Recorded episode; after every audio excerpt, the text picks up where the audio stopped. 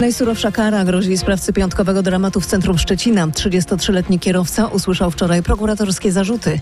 Nasi skoczkowie narciarscy w drużynówce blisko podium zajęli czwarte miejsce w Lachti. Kompromitacji nie było. Będzie relacja naszego dziennikarza sportowego, a na koniec nowy, stary plac w Łodzi.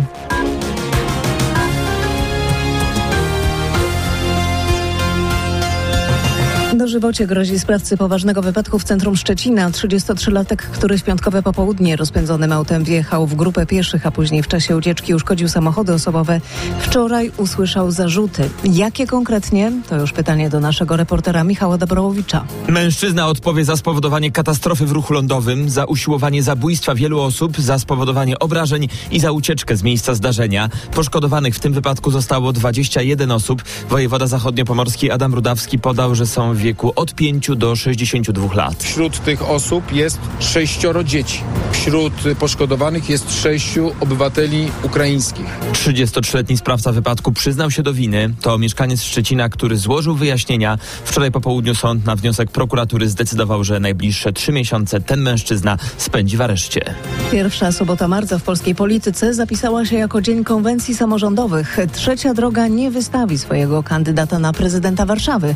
Szymon Hołownia poparł kandydaturę Rafała Trzaskowskiego i wskazał kandydatkę na zastępcę prezydenta stolicy. Warszawa potrzebuje dwóch płuc. Potrzebuje dzisiaj Rafała Trzaskowskiego, ale potrzebuje też Ady Porowskiej, która będzie naszą kandydatką na wiceprezydenta Warszawy jako tego płuca społecznego. Ada Porowska jest działaczką społeczną zaangażowaną w pomoc bezdomnym i wykluczonym, a wspomniany Rafał Trzaskowski, wiceprzewodniczący Platformy Obywatelskiej podczas konwencji PO przekonywał, że należy odbudować samorząd i zakończyć erę PiS, który, jak mówił, niszczył samorząd.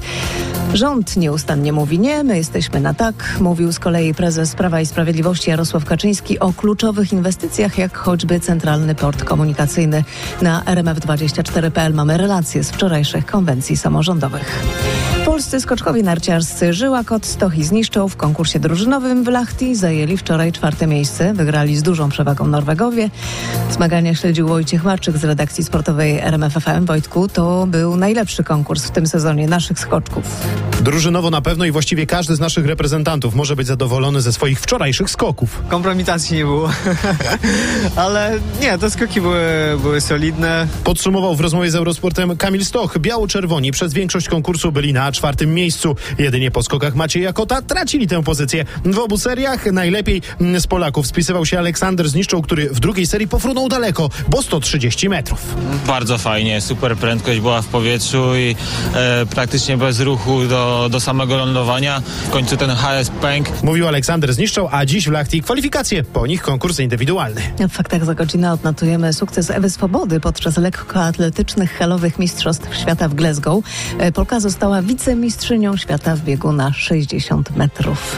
Plac Wolności w Łodzi otwarty po przebudowie, która kosztowała 35,5 miliona złotych. Łódzki Plac Wolności ma być zielonym miejscem zachęcającym do spotkań i wypoczynku. Czekam jak wszystko rozkwitnie, jak się zrobi zielono. No może trochę za dużo tego betonu, no ale...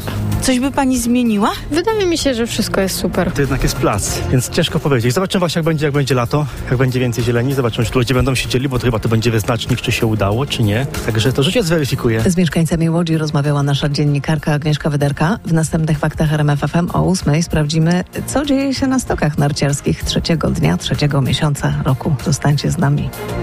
Radio, muzyka, fakty. RMFFM.